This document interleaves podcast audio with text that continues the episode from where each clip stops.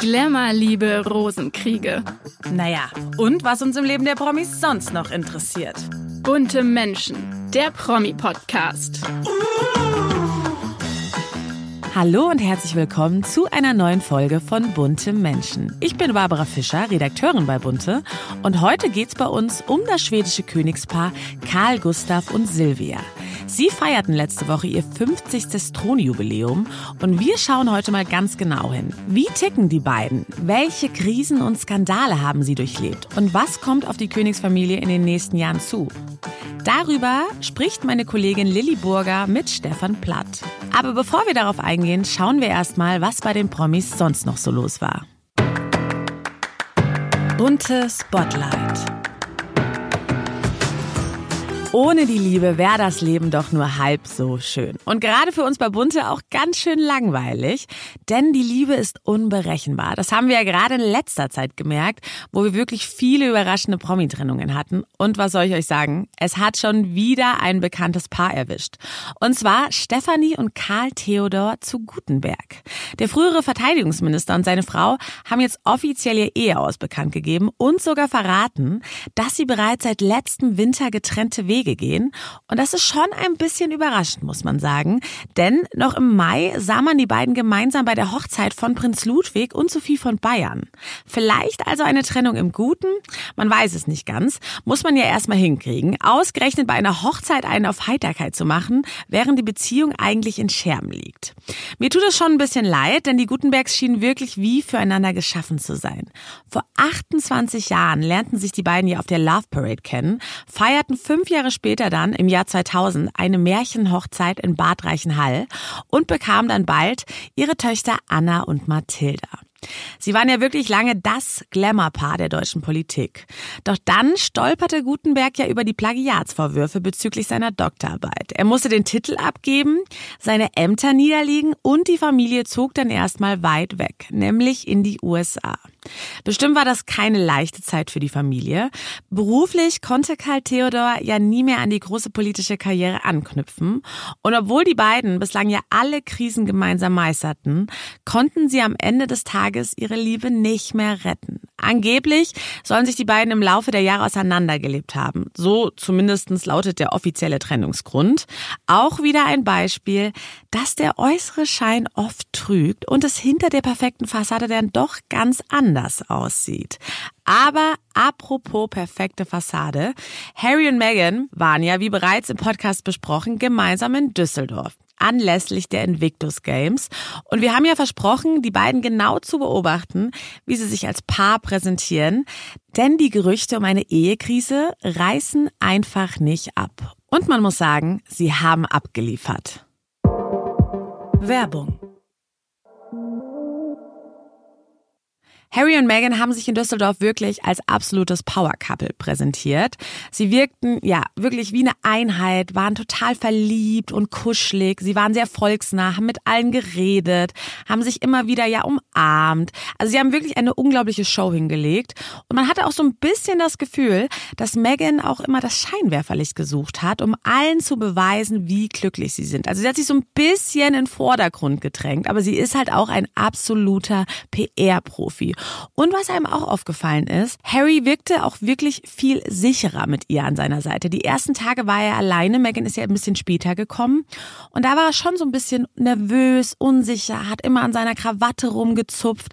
Das hat er, glaube ich, auch so ein bisschen von seinem Vater König Charles übernommen, denn immer wenn der ja nervös ist oder ohne Camilla auftritt, tut er auch immer so ein bisschen an seinen Manschettenknüpfen herumspielen. Und das hat Harry auch gemacht, aber nur mit seiner Krawatte. Auf jeden Fall muss ich sagen, für mich haben die beiden mit ihren Auftritten Sympathiepunkte gesammelt. Und ich finde wirklich, man hat ihnen abgenommen, dass sie noch glücklich miteinander sind. Und eine Trennung ist aus meiner Sicht hier noch lange nicht in Sicht. Wir können jetzt erstmal aufatmen und weiter an die Liebe glauben, zumindestens was diese beiden angeht.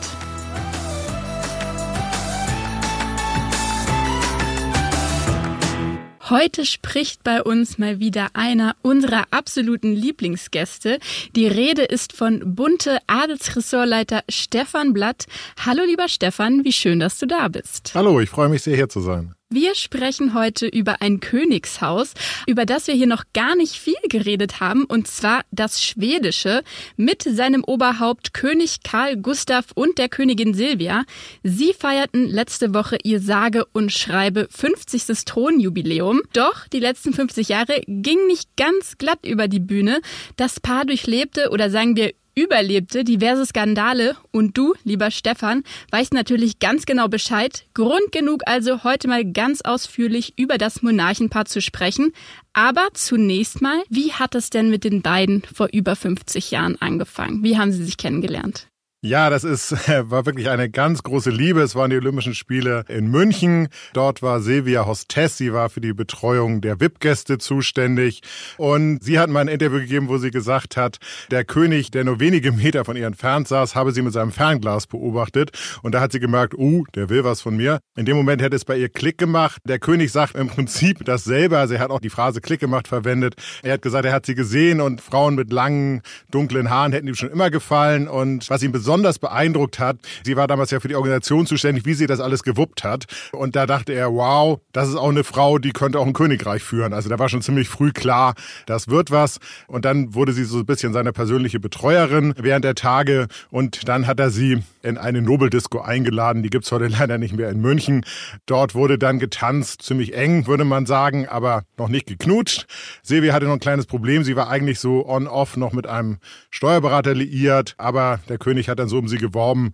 Es gehen die Meinungen auseinander, ob sie den Steuerberater verlassen hat, schon vor den Olympischen Spielen oder danach. Der ist leider auf sehr tragische Weise dann später verstorben. Man kann ihn nicht mehr fragen. Aber auf alle Fälle, man weiß, wie es geendet ist mit der Hochzeit. Die Liebe konnte nicht wieder reaktiviert werden, sondern sie hat sich für den zukünftigen König entschieden. Karl Gustav war damals noch Kronprinz von Schweden. Aber sie hat zu der Zeit der Olympischen Spiele eben in München gewohnt. Ist sie aber gebürtige Schwedin? Nein, sie ist gebürtige Deutsche. Also ihr Vater ist Deutscher, ihre Mutter ist Brasilianerin. Sie ist in Heidelberg geboren und äh, sie hat in einem Nachkriegsbau, also München war ja ziemlich ausgebombt und dann wurden in den 50er, 60er Jahren so typische Nachkriegsbauten gebaut, die jetzt alle wieder gedämmt werden müssen, äh, in der Nähe des Olympiastadions gewohnt und war auch in München so in dieser Szene. Also wenn man mit alten Reportern spricht, Klatschreportern, die so in den 70er Jahren unterwegs waren, die kannten Silvia auch, weil sie auch in der Szene unterwegs war. Jetzt haben wir schon gehört, Silvia hat den Steuerberater für Karl Gustav verlassen, aber sie ist eine bürgerliche. War es denn leicht für die beiden zu heiraten? Ja, das war sehr kompliziert. Es war so, dass es in Schweden damals ein Gesetz gab, dass ein Kronprinz keine bürgerliche heiraten darf, weil er sonst den Anspruch auf den Thron verlieren würde. Also musste Karl Gustav erst warten. Also 72 haben sie kennengelernt und er musste warten, bis er König ist. Er wurde dann König und konnte dann 1976 Silvia heiraten. Das Gesetz ist natürlich total antiquiert und schwachsinnig. Das wurde später auch geändert. Aber sie haben sich quasi, obwohl sie eigentlich von der ersten halben Stunde, wo sie zusammen waren, wussten, wir gehören zusammen, mussten sie dann noch auf die Krönung ihrer Liebe warten. Und das hätte ja auch noch länger dauern können, weil es hätte auch sein können, dass Karl Gustav erst zehn Jahre später König wird. Aber wie es das Schicksal wollte, waren die Daten relativ nah beieinander. So ein offensichtlich sich liebendes Ehepaar müsste doch eigentlich beim Volk gut ankommen. Waren die denn ein ähnliches Traumpaar wie heute William und Kate damals für die Menschen? Ja, also das waren die William und Kate der 70er, muss man einfach sagen. Silvia, die deutsche Prinzessin, also dann die deutsche Königin, natürlich Prinzessin war sie ja nie, weil sie ja gleich den König geheiratet wurde, sie gleich Königin. Das war natürlich wow. Also das hat gerockt. Also muss man wirklich sagen. Dagegen sind William und Kate vielleicht heutzutage sogar ein bisschen langweilig. Und dann hat sie ja auch noch diese drei bezaubernden Kinder bekommen. Sind ja in die Sommerferien, sind sie immer auf ihrem Landsitz auf Öland und da sind diese bezaubernden Bilder immer entstanden. Also man kam aus dem Glück gar nicht mehr raus, was da passiert ist. Und ja, Menschen, die sich damals schon für Royals interessiert haben, jede Woche sind die zum Kiosk gerannt und haben sich Geschichten über Karl Gustav und Silvia geholt. Also das war wirklich auch ein Boost für die damaligen People Journalismus. Das Paar hat gerockt, hast du eben gesagt, aber was war Karl Gustav eigentlich für ein König? Einer, der sich für moderne Werte wie Gleichberechtigung stark gemacht hat oder stark macht? Oder, wie man es eher von einem Monarchen erwartet, steht er eher für Tradition und konservative Werte? Er steht sehr für konservative Werte und das hat man halt damals auf den Fotos nicht gesehen, dass eigentlich da der Super-Macho mit der deutschen Silvia Sommerlath zusammen war. Das hat sich erst nachher so ein bisschen rauskristallisiert. Man muss dazu sagen, Karl Gustavs Vater ist relativ früh gestorben. Er ist in einem Umfeld aufgewachsen, auch mit seinem Opa und die 60er Jahre in Deutschland, das, äh, wo er auch so sozialisiert worden ist, das war auch in Schweden, das war alles extrem konservativ. Da mussten Frauen dafür, durften kein Bankkonto haben, ohne dass der Ehemann zugestimmt hat.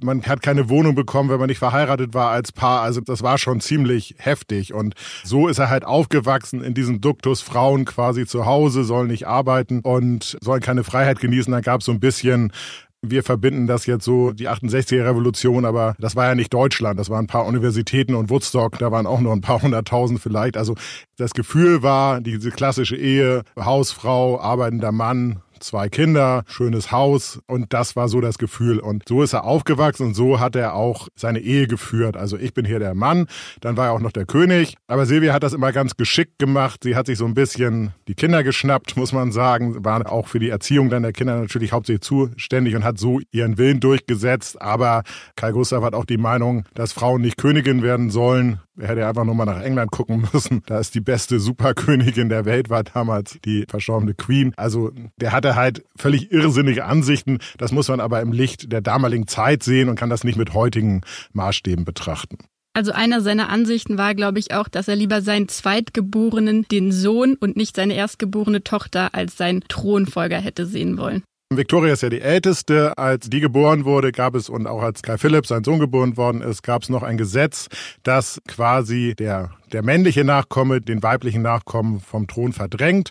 Das wurde dann geändert und er hat sehr gegen dieses Gesetz gewettert, wettert heute noch dagegen. Also er hatte dann auch zu seinem 50. Thronjubiläum so eine Art Doku gemacht, also wurde ein Jahr lang begleitet. Da hat er immer noch gegen gewettert, hat gesagt, es ist ungerecht, dass Karl Philipp nicht König geworden ist, weil er war ja eigentlich, als er geboren worden ist, König und dann wurde das Gesetz geändert. Er hat damals gesagt, als das Gesetz geändert werden sollte, er glaubt nicht, dass Frauen geeignet sind, den Thron zu besteigen. Also völlig irrsinnige Aussagen aber die hat er auch nicht geändert. Also daran merkt man, dass er seinem ja sehr konservativen, macho-mäßigen Weltbild treu geblieben ist. Hat sich vielleicht ein bisschen geändert, aber nicht wirklich.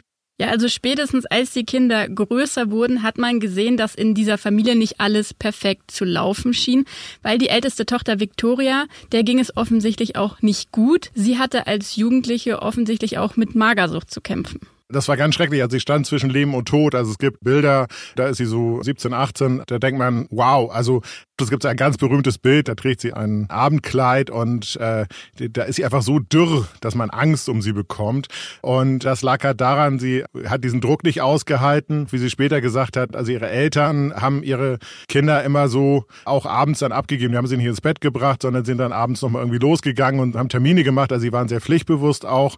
Und sie musste dann halt mit der Nanny einschlafen. Das wollte sie nicht. Also sie hat in ihrer Kindheit so Verlassensängste. Also dass sie immer wieder verlassen worden ist und dann sich in den Schlaf Schlaf geweint hat. Da waren die Nannies vielleicht auch nicht so nett wie heute. Da sind sie ein bisschen pädagogischer ausgebildet. Das weiß man nicht. Aber sie hatte eine schwere Kindheit, muss man sagen, weil ihre Eltern halt nicht so viel da waren, weil sie diese wahnsinnige Bürde hatte, weil sie vielleicht auch in der Schule ein bisschen mal gehänselt worden ist. Das haben Thronfolger, auch George, der Sohn von William und Kate, wird in seiner Klasse auch manchmal so ausgestoßen, weil du denkst, da bist du was Besseres und sowas. Also das ist schon schwierig, so aufzuwachsen. Und dann hat man sie halt in die USA geschickt, damit sie mal zur Ruhe kommt kommt, damit sie mal nicht Prinzessin ist. Das hat dann auch gewirkt. Und da ist sie dann auch so halb gesund geworden. als sie an Daniel kennengelernt hat, ist sie dann ganz gesund geworden. Die Fassade fing also mit der sensiblen Victoria an zu bröckeln. Doch es gab, glaube ich, noch mehr, das die Palastmauern erschütterte, oder? Ja, das ist aber jahrelang nicht rausgekommen. Also Karl Gustav soll nicht der treueste gewesen sein. Es gibt keinen einschlägigen Beweis dafür, dass das stimmt, aber es gab ein Buch, das wurde aber erst jetzt, glaube ich, so ungefähr vor zehn Jahren veröffentlicht, wo ein Zuhälter, der später dann erschossen worden ist, ausgepackt hat, dass er Sexpartys für den König und seine reichen Freunde organisiert hat. Dann gab es eine Celebrity Celebrity in Schweden, die gesagt hat, ich war jahrelang die Geliebte des Königs. Dann hat der König dazu so eine Art Pressekonferenz gegeben, wo er sinngemäß gesagt hat, ihr kleinen Maden, was soll das, dass ihr mich hier nach solchen Sachen fragt? Und er ist dann wieder jagen gegangen und das hat in Schweden für Riesenaufruhr gesorgt. Das ist ja nicht immer, das ist ja bei uns auch so der Skandal, der eigentlich das Schlimme ist, sondern wie reagiere ich da drauf? Und er wurde dann auch mal in einem Sexclub in Osteuropa gesichtet, also da gibt's Augenzeugen dafür. Also es gibt so verschiedene Indizien. Er war nicht so ganz treu, aber aber ein richtiger Beweis dafür ist nie aufgetaucht. Silvia hat ihn dennoch nie verlassen, ist aus der Liebesheirat jetzt also so eine Art Business-Ehe geworden. Das denke ich schon. Also Silvia hat sich nie zu den Fremdgegerüchten und zu den Rotlichtgerüchten geäußert. Aber was man so von schwedischen Kollegen hört, da sollen schon mal ein paar Türen im Palast geknallt haben. Sinngemäß natürlich, weil es war weniger, glaube ich, dass sie überrascht war, dass er fremdgegangen sein soll, sondern mehr diese öffentliche Demütigung, dass das alles ans Tageslicht gekommen ist, weil das ja auch dann auf sie abstrahlt. Und es war schon, sagen wir mal, vorher, wo das Feuer dann nicht mehr ganz so groß ist, war das bei denen auch so. Aber nach diesem Buch, wo die Anschuldigungen drin waren, sagen schwedische Kollegen, dass es da sehr abgekühlt ist, dass sie da auch Zeit ja getrennt voneinander verbracht haben, dass man sich dann aber entschieden hat, für die Familie alles wieder schön zu haben. Und man hatte ja auch so ein bisschen das Problem Kind Madeleine, die ja nicht in Schweden wohnen wollte, beziehungsweise ihr Mann will nicht in Schweden wohnen, die dann erst nach New York und nach Florida gegangen ist. Und zum Wohle der Familie hat man sich da wieder zusammengerauft. Das ist ja, in Großbritannien sagt man immer von der Königsfamilie, das ist die Firm, also die Firma. Und in Schweden ist das genauso. Und die muss halt funktionieren, egal ob es jetzt Konflikte gibt, aber dass man nach außen zusammenhält. Und das haben sie geschafft. Und ich glaube, dass jetzt Silvia ihm auch komplett verziehen hat. Sie fahren ja auch zusammen äh, immer mehrere Wochen im Sommerurlaub und das konnte man nicht, wenn man seinen Ehemann hasst. Also da sind sie auch wieder liebevoll zusammen. Da sagt sie halt, in fast 50 Jahren Ehe kann viel passieren. Wichtig ist, was nachher bei rauskommt. Und rausgekommen sind wahnsinnig süße Enkelkinder, wahnsinnig tolle Kinder und ein Paar, was sicherlich in ihrer Zeit ihre Ehe Höhen und Tiefen hatte, aber sehr, sehr viele Höhen und sehr, sehr viele Glücksmomente auch hatte. Und dafür ist Silvia dankbar. Trotzdem haben wir jetzt schon rausgehört, dass es etwas auch an familiärer Atmosphäre fehlte im Palast. Bei wem das jetzt aber anders zu laufen, scheint es bei den Kindern selbst. Bei Victoria und ihrem Mann Daniel zum Beispiel. Sie haben ja zwei Kinder, Estelle elf Jahre und Oscar sieben Jahre. Und bei den Vieren hat man den Eindruck, dass sie sich sehr nahestehen. Was machen Victoria und ihr Mann anders im Familienleben, als es Victoria aus ihrem eigenen Elternhaus kennt? Estelle hat eigentlich Glück, dass ihre Mutter Victoria so eine schlimm, kann man ja nicht sagen, aber so eine etwas lieblose oder einsame Kindheit hatte, weil Victoria hat sehr früh entschieden, also schon im Teenageralter, wenn ich mal Kinder kriege, dann werde ich genau nicht so sein wie meine Eltern. Und sie machen das so, dass sie jeden Abend ihre Kinder ins Bett bringen. Also auch wenn sie Termin haben, sie legen die Termine so, dass dann die Kinder vorher ins Bett gebracht werden können, dass vielleicht nur einer zum Termin geht. Sie machen nicht so viele Abendtermine. Sie nehmen sich im Sommer mehrere Monate frei, um für die Kinder da zu sein.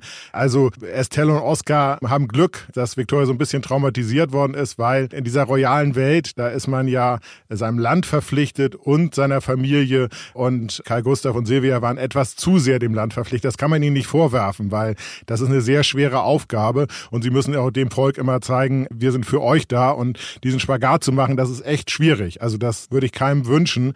Und Victoria hatte aber wirklich viel Liebe und viele Ideen reingesteckt, wie sie trotzdem eine super Mutter sein kann und auch eine super Kronprinzessin. Und äh, das hat sich halt schon im Teenageralter bei ihr angelegt. Und hat sich das jetzt vielleicht auch bei den Großeltern geändert? Also gehen Karl Gustav und Silvia jetzt auch mehr auf ihre Enkelkinder zu? Ja, Kai Gustav ist ja so ein bisschen, Eisblock ist zu viel gesagt, aber der steht gerne im Mittelpunkt. Also zum Beispiel Victorias Geburtstag wird ja immer groß gefeiert und da hält er immer die Eröffnungsrede und man hat das Gefühl, er denkt, das ist sein Geburtstag. Also lässt sich da bejubeln und er ist der, hat der King, Punkt. Also und deswegen ist er jetzt nicht so, der jetzt so viel herzt und sowas, das ist er nicht. Aber Silvia ist das halt. Und sie sagt immer, also das ist schon in der Redaktion so ein kleiner Witz, wir treffen ja Silvia so zwei, drei Mal im Jahr und dann fragt man sie natürlich immer, wie geht's ihren Enkeln? Und da sagt sie immer, Enkelkinder sind das Dessert des Lebens. Das sagt sie jetzt seit Estelle auf der Welt ist. Und immer wenn halt jemand dann zu Silvia fährt und mit ihr redet, dann wird immer gesagt, ja, den Satz können wir schon mal aufschreiben im Interview. Der passt immer. Und jetzt macht sie das halt wieder gut. Also sie hat ja auch mit Karl Philipp und mit Madeleine ist sie viel sanft oder sind die viel sanfter umgegangen. Es war die Kronprinzessin, die so ein bisschen diese ganze Härte abbekommen hat. Man hat ja damals gesagt, ja, du musst auf Leben vorbereitet werden und das ist kein Spaß, das Ganze und sowas, aber sie als Kronprinzessin war. Und jetzt versucht sie das an den Enkelkindern wieder gut zu machen und verbringt sehr viel Zeit mit ihnen zusammen, ist sehr liebevoll, hat jetzt natürlich auch mehr Zeit, weil sie viel weniger Termine hat als früher. Also scheint sich das Familienleben zu versüßen. Aber wie sieht's eigentlich beruflich aus? 50 Jahre regiert Karl Gustav nun schon als Oberhaupt einer konstitutionellen Monarchie. Kannst du uns vielleicht noch mal kurz erklären, was das bedeutet? Das bedeutet, dass er dem Volk verpflichtet ist und dass das Parlament theoretisch die Monarchie abschaffen könnte. Also wir haben ja das Grundgesetz und die Schweden haben auch eine, eine Verfassung und das würde man einfach ändern, indem man sagt, es gibt keinen Königsparagraphen quasi oder Königsartikel. Im Moment gibt es dazu im Parlament keine Mehrheit. Es gibt aber eine Partei, die hat so als einzigen Punkt Abschaffung der Monarchie. Die sind auch ganz gut unterwegs und die legen auch zu. Und unter den Jüngeren ist nicht mehr so viel Support für die Monarchie. Gerade weil halt Karl Gustav äh, so ist, Frauen sind so ein bisschen minderwertiger und ich bin hier der König und das passt halt alles nicht mehr in die Zeit. Das mögen vielleicht ältere Konservative noch gut finden, aber sagen wir mal so, bei einer Monarchie muss man auf die nächsten 100 Jahre rechnen und äh, deswegen ist Victoria auch so wahnsinnig wichtig, weil die ist unglaublich beliebt im Volk oder jetzt auch Estelle. Estelle tritt immer mehr in den Mittelpunkt, also die ist richtig eine kleine Thronfolgerin geworden, die auch schon sehr interessiert bei Terminen sich unterhält mit Leuten und man denkt, wow, das ist ja noch so klein, aber schon doch so groß. Und da, das finden die Schweden halt toll. Und deswegen vergeben sie so ein bisschen dem König mit seinen wirren Meinungen und sagen, naja, irgendwann haben wir ja dann Victoria, irgendwann haben wir dann Estelle und außerdem haben wir noch Silvia. Da fällt der König dann hinten so ein bisschen runter, auch wenn er der König ist. Aber es ist natürlich gefährlich, die Monarchie kostet Geld. Wenn irgendwann mal gesagt wird, wollen wir nicht mehr, gibt's sie halt nicht mehr. Wurden jetzt auch diese Jubiläumsfeierlichkeiten darauf ausgerichtet? Also hat man den etwas weniger beliebten Karl Gustav nur mal vom Balkon winken lassen, während man die kleine Estelle vorgeschickt hat? Ja, die wurden insofern ausgerichtet, dass das Volk sehr viel sehen kann. Also es gibt eine Kutschfahrt, es gibt Balkonwinken, es gibt mehrere Events, wo sie sich zeigen. Dann sind natürlich die Royals aus ganz Europa da gewesen, die ja auch attraktiv sind. Also mal Mette Marit gucken, macht man ja auch mal gerne, weil das einfach schön ist. Also man hat schon versucht, das Volk so ein bisschen mit einzubeziehen. Der König hätte vielleicht so ein bisschen mehr Party auf dem Schloss mit seinen Kumpels gewollt, aber er hat dann schon gemerkt, ich muss dann auch am Thronjubiläum zeigen, ich vereine Schweden. Ich ich bin ein König des Volkes, weil sonst können die mir auch auf die Füße treten. Wenn jetzt die Monarchie nicht durch die Politik abgeschafft wird, wie können wir uns denn die Zukunft vorstellen? Wird Karl Gustav wie die Queen bis zum Tod weiter regieren oder kann man das schon zu Lebzeiten in die Hände der beliebten Victoria geben? Er sagt selber, er möchte gerne bis zum Tod weiter regieren. Also er ist äh, Queen-mäßig drauf. Es kann jetzt natürlich sein, jetzt kommt noch irgendein Monsterskandal raus. Keine Ahnung. Also Karl Gustav hat so eine Clique, die reichsten Schweden hat er quasi um sich geschart und also gibt es überhaupt keine Hinweise dafür, es würde noch irgendein Finanzskandal oder irgendwas rauskommen, so wie beim spanischen König. Der wollte ja eigentlich auch bis seinem Tod nicht abdanken und dann wurde er aber gezwungen, nachdem so ein Finanzskandal rausgekommen ist. Also wenn sowas ähnliches in Schweden passieren würde, dann wäre das so, entweder wird die Monarchie abgeschafft oder Victoria kommt auf den Thron. Wenn es so eine Situation geben würde, an die ich überhaupt nicht glaube, weil der König, anders als der spanische König, wirklich, was sowas angeht, was Finanzen angeht oder sowas, das interessiert ihn alles nicht. Der hat seine Schlösser, der hat seinen Spaß. Also der ist nicht so, dass er irgendwo noch ein paar Millionen abzweigt. Aber sowas müsste passieren. Ansonsten wird Victoria Königin, wenn ihr Vater stirbt. Wir bleiben auf jeden Fall gespannt, ob der Monster-Skandal noch kommt. Dann wirst du auf jeden Fall wieder hier bei uns im Podcast sein.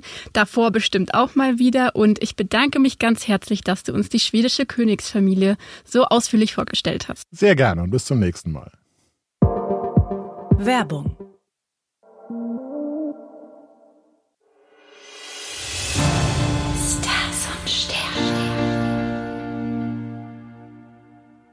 Heute schauen wir, welches finanzielle Geschick uns die Sterne in den nächsten Wochen versprechen. Wie gut gehen wir mit unseren Finanzen um? Ein glückliches Händchen braucht vor allem Katy Perry. Denn sie hat kürzlich einen Megadeal klargemacht.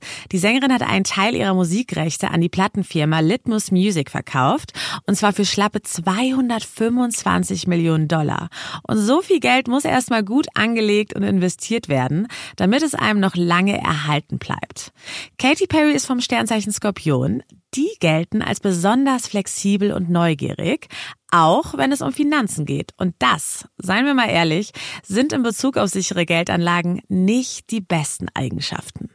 Skorpione streben danach, immer mehr zu verdienen, aus Angst vor Geldmangel. Und auch bei Katy Perry kann man das ja ganz gut beobachten. Sie will sowohl beruflich als auch finanziell ganz nach oben. Vielleicht ist das ja auch der Grund, warum sie jetzt ihre Plattenrechte verkaufte. Einfach für ein Gefühl der Sicherheit. Doch Skorpione riskieren schnell große Summen und können dadurch eben auch alles auf einmal verlieren. Unser kosmischer Tipp. Katy Perry sollte vor allem in dieser Woche darauf achten, nicht zu impulsiv zu sein und ihre Ausgaben zu kontrollieren.